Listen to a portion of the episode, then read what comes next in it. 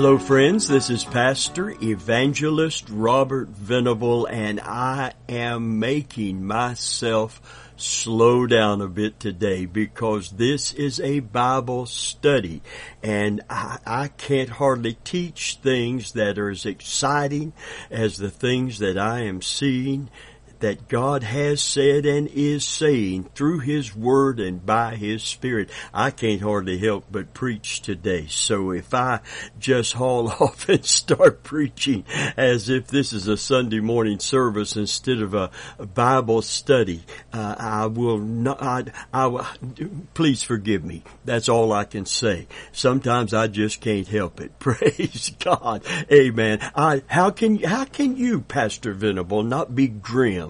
How can you not be, uh, how can you not be aware of all the uncertainties that we are facing and the heartache and the heartbreak. Well, friend of mine, I believe that there is a God in heaven and I believe that that God in heaven is not sitting aloof in his heaven, uh, unconcerned about what is happening here upon the earth. Amen. I believe this God has taught us through his son and the d- distinct words of Jesus for His kingdom to come when we pray, to pray for His kingdom, His righteous rule to come, and His will to be done on earth as it is in heaven. And I serve a God whose mercies are new every single morning. And we are told in the New Testament to come boldly before the throne of grace to obtain, not to ask God and wait to see, but coming with the absolute assurance that we will attain what He offers us every single day. And that is mercy and grace to help in the time of any need. Now we're in a time of great need right now, and we need God to intervene in this situation in our nation and the nations of the world, and we need God's intervention in our daily lives today. We need God's favor. We must obtain His blessing today. Hallelujah. For the blessing of the Lord, it maketh rich, and He addeth, He addeth no no sorrow with it. Praise God. Amen. I feel blessed today. And I'm not talking about anything yet. He, of course the material is part of this, but it's way down the line. It's what the Gentiles seek only because they don't know how or and they don't see the need to seek God. Hallelujah. But we're told explicitly when we pray to seek His face as we turn from every way that is not in concord with His way. Amen. We repent and turn from our wicked way. Amen. He will hear from heaven and He will heal our land friend of mine, we need to obtain that favor. We need this commanded blessing. That's the title, second edition of the commanded blessing. Friend of mine, when God commands the blessing, circumstance will not stop it. Demons from hell can't stop it. All those who hate us can't stop it. Amen. The devil himself can't stop it. Amen. So we want to obtain that, that nothing can hinder and nothing can stop. Oh, by the way, when I say nothing, when I say no one, I, I want, I don't want to exclude everyone. I want to exclude everyone but us. We can stop the blessing. And praise God, if we can stop it, we can start it. If we're out of sync with God, we can get in sync with God. If we're harboring sins that we don't want to give up, we can lay them down at the foot of the cross and give them up. Hallelujah. It's not too late. God allows for U-turns. I've said it before. I'm saying it again today. And when we return to Him, His promise, because His mercies are new every morning, I will return to you. I'm waiting for that opportunity. Amen. I don't know how repentance got such a bad spin and negative uh, connotation on it. Repentance allows for brings and assures restoration. when the prodigal comes home, amen, the restoration begins until it is completed. And if you're away from home today, if you're one of those prodigals, amen, this is a good opportunity to come home. We're going to, we need to obtain the blessing of the Lord, that commanded blessing that comes through His favor. Hallelujah. If you have your Bibles, and I would encourage you to go back and get the first uh, first teaching on this and then this because it'll put it in context. But I want to read about the commanded blessing, how it works in 1 Kings chapter 17. Let's just read with verse 17. There's going to come a famine in the land, agriculturally driven economy, no rain. Can you imagine in any economy for that matter, no rain, no rain for three months? Can you imagine no rain for six months? Can you imagine no rain upon the earth for a year? Can you imagine it for three years? Listen to this. Chapter 17 of 1 Kings. And Elijah the Tishbite, who was of the inhabitants of Gilead, said unto Ahab, As the Lord God of Israel liveth, before whom I stand, there shall not be dew nor rain these years, but according to my word. And the word of the Lord came unto him, saying, Get thee hence, and turn thee eastward, and hide thyself by the brook Cherith, that is before Jordan. And it shall be that thou shalt drink of the brook. You see, there's going to be a famine, and there's not going and there's going to be a, a famine for water and for food. Listen, and it shall be that thou shalt drink of the brook, and I have commanded the ravens to feed thee there. Hallelujah. Listen, before we even talk about these ravens feeding him, God is going to make a provision for his servant but there is an act of obedience on the servant's part. When, when we teach about faith, it will always be connected to obedience. It won't just be something that is a force that stands apart from obeying God and humbling ourselves before God. There's, listen, uh, you can't just by faith uh, command blessings upon your own life wherever you are. You have to be where God tells you to be. Amen. There's a, there's a humility that goes along with this boldness. Hallelujah. Amen. Of the, the commanded blessing. God commands the blessing where there is humble obedience and trust. I want to say that again. God commands the blessing where there's humble obedience and trust. That's how this works. And it's this arrogant, strident attitude of building our faith uh, to command things to be and command what we want instead of first bowing t- to and obeying his will. I want you to listen carefully. Get thee hence, verse 3 says, and turn thee eastward. He's going to have to obey God. He can't get this blessing anywhere he goes, but the blessing will occur. the commanded blessing will occur when he is where God told him to be. There's a there for your life. The command, listen, the ravens are going to, they're under the command of God. They're going to show up at the brook Cherith. If the man isn't there, he's going to die in the famine no matter how much he prays, no matter how much he claims, no matter how much he rebukes the devil, no matter how much he believes in God's provision.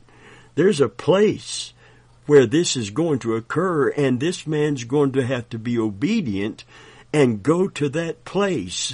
Amen. Friend of mine, we need to find God's there for our life because there is a there, and the there is being in the place of humble obedience and absolute trust in God. Hallelujah. I'm going to read this again from verse 3.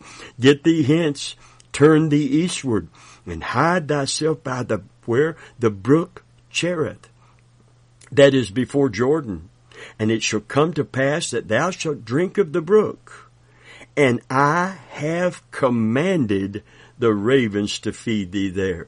And there's something remarkable about this, that ravens would be employed in this way, which are birds of prey. They seize anything they can. They live on carrion. They neglect their own young, and yet they feed the prophet of God.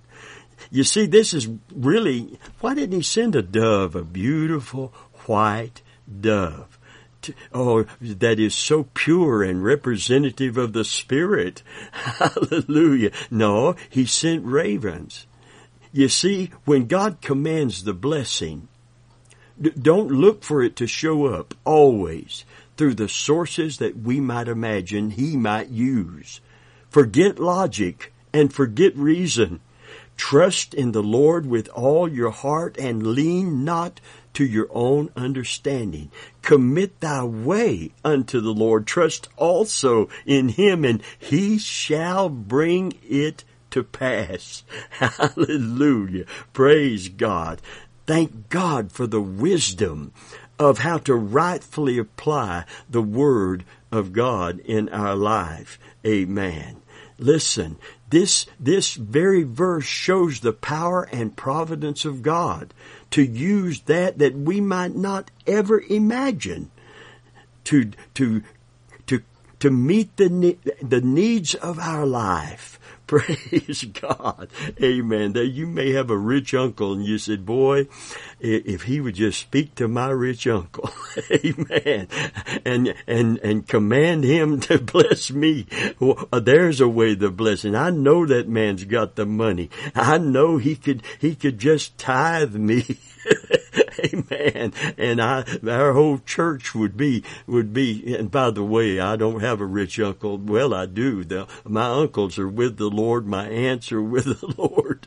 Amen. But I'm telling you what, God doesn't need a rich uncle in your life. He doesn't need a, a millionaire friend in your life. And you don't need, God doesn't need to let you win the lotto. I, I'm not saying if you win it that God wasn't in it. I'm saying, well, that's a other, that's a, that's a can of worms. Let's don't go to the can of worms.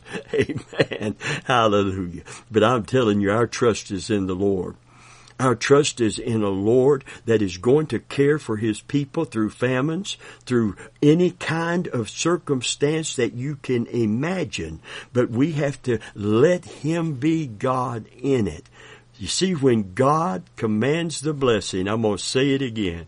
Don't look for it to show up always through the sources we might imagine that He might use.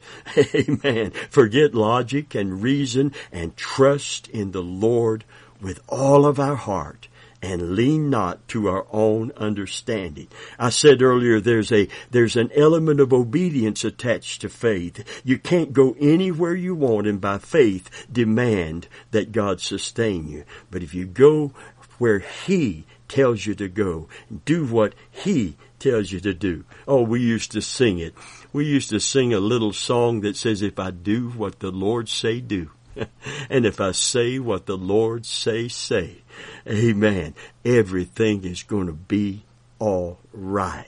Hallelujah. When he went down to the brook that God told him to do, to go to, listen to verse 5. And he went and did according to what? The word of the Lord. For he went and dwelt by the brook Cherith that is before Jordan, just like God told him. That was God's there for his life for that time. And the ravens brought him bread and flesh in the morning, and bread and flesh in the evening, and he drank of the brook. And it came to pass after a while that the brook dried up, because there had been no rain in the land. And the word of the Lord came unto him, saying, Arise, get thee unto Zarephath. There's a new there for him which belongeth to Zidon, and I and dwell there, and behold, I have commanded a widow again. Go to this rich man's house. I'll give you favor with him. Ingratiate yourself to him. No, no, no, no, no. I've commanded what? I commanded ravens instead of doves to bring you flesh at the brook Cherith, and I've commanded a widow woman. And by the way, if we continue reading, we're going to find out that all she had, all she had was enough for her and her son one last meal, and then they expected to die of hunger. Amen. Uh, the least likely of all people and yet God said, I've commanded her. And he didn't just do it for Elijah's sake. He did it for her sake. Because when she obeyed the Lord and gave him the first cake of the last meal, amen, the meal barrel didn't run dry for, for three years. amen. And the of oil didn't run dry either. Because the commanded blessing is something that is supernatural. What do we mean by a commanded blessing anyway? A commanded blessing, someone has said, I'm in a sentence and it's so powerful to me. A commanded blessing is a promise of God that carries within itself the irrevocable power for its fulfillment. I'm going to say that again. A commanded blessing is a promise of God that carries within itself the irrevocable power for its fulfillment. In Genesis 1 8, in Genesis 1 rather, eight times we read, and God said, and God said, and God said, and God said, and so on, which is usually followed by, and it was so. Everything he said to happen happened simply by the power of his words. Glory be to God. That's why Hebrews 11:3 says through faith we understand that the worlds were framed by the word of God so that the things which are seen were not made of things which do appear. God made a statement and incredible things resulted. But when we talk about a command that God issues, we take things to a whole new level of assurance. This is illustrated by what it means when God not only says something, but he swears with an oath by himself. Hebrews 6, 17 and 18. Listen. Wherein God willing more abundantly to show the heirs of promise, you and me, the immutability of his counsel, confirmed it with an oath. That by two immutable things, in which it was impossible for God to lie, we might have strong consolation. This is where bold faith comes from. Who have fled for refuge to lay hold on the hope that is set before us. You see, dear friend, the writer of Hebrews says that they can have strong encouragement because it was impossible for God to lie. And he added an oath as an additional layer of promise. The writer calls these two immutable things. Immutable is an attribute that belongs to God and God alone. It means unchangeable. That's why the scripture said, while we look not at the things which are seen, for they are temporal, that means they're subject to change. They're not eternal. Nothing here is forever. In this fallen world and in these faulty bodies. Amen. While we look not at the things which are seen, for they are temporal, subject to change, but we look at the things which are unseen, which they are eternal. That's why I said faith is the evidence of things not seen because we're looking not to anything seen or anyone seen, but to one who is more real than anything we can see, to a God who is unchangeable.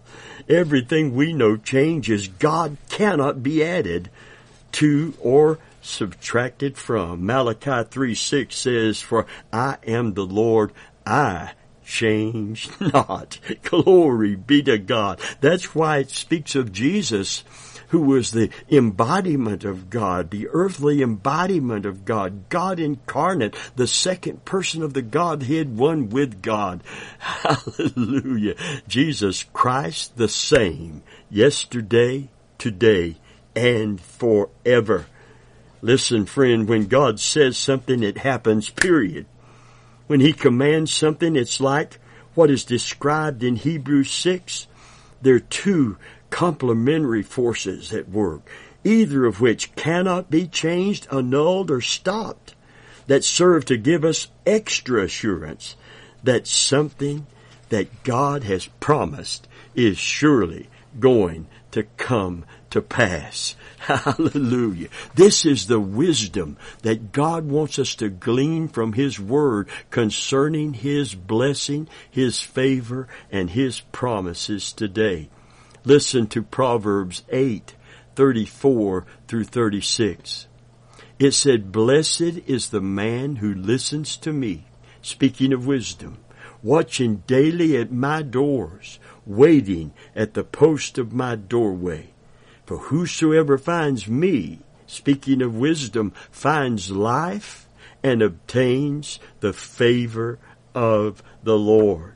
But he who fails to find me harms himself, and all who hate me love death. Wisdom, friend, is knowledge rightfully applied. It's knowledge rightfully applied. It has to be applied. If any man lack wisdom, the book of James said, let him ask of me, who giveth to all men liberally and upbraideth not.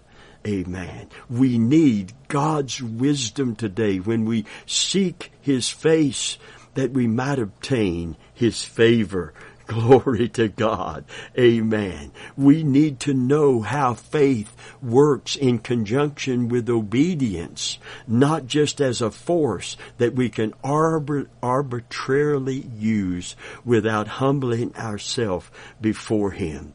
Oh, faith is a great force, all right, but it is more than a force. It is a faith in the faithfulness of God. Hallelujah. Listen uh, to, to Psalm 51 in verse 12. It says, Surely, Lord, you bless the righteous. You sur- surround them with your favor as a shield. I, I've, oh, I stop right here. You know, the psalmist also went on to say, Thou, O Lord, art a shield for me, my glory, and the lifter of my head.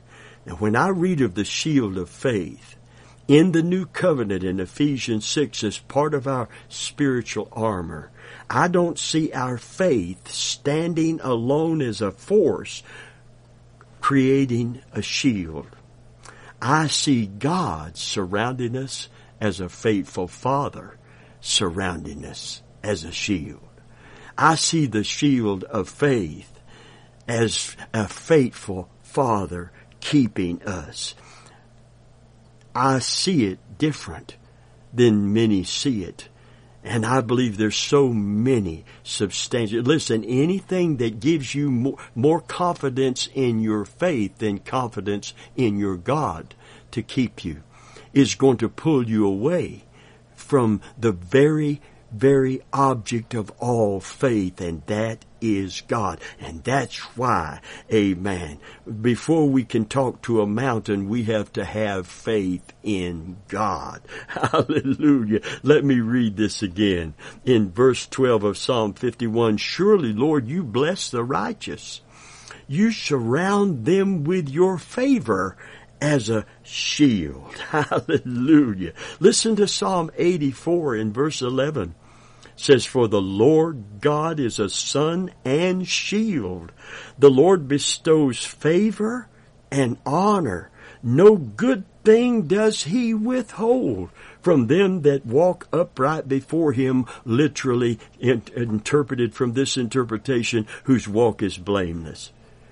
Amen. Proverbs 3, 1 through 4. Amen. Speaking of wisdom, my son, do not forget my teaching but keep my commands in your heart, for they will prolong your life many years, bring you peace and prosperity. Let love and faithfulness never leave you. Bind them around your neck. Write them upon the tablet of your heart.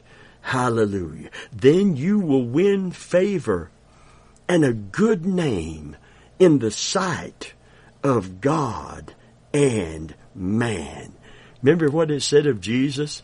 Jesus grew in stature and and and won favor, was given favor with God and man. Hallelujah. Praise God. Oh friend, how we need God to command His blessing because there's so many circumstances, so many forces arrayed against us as His children today.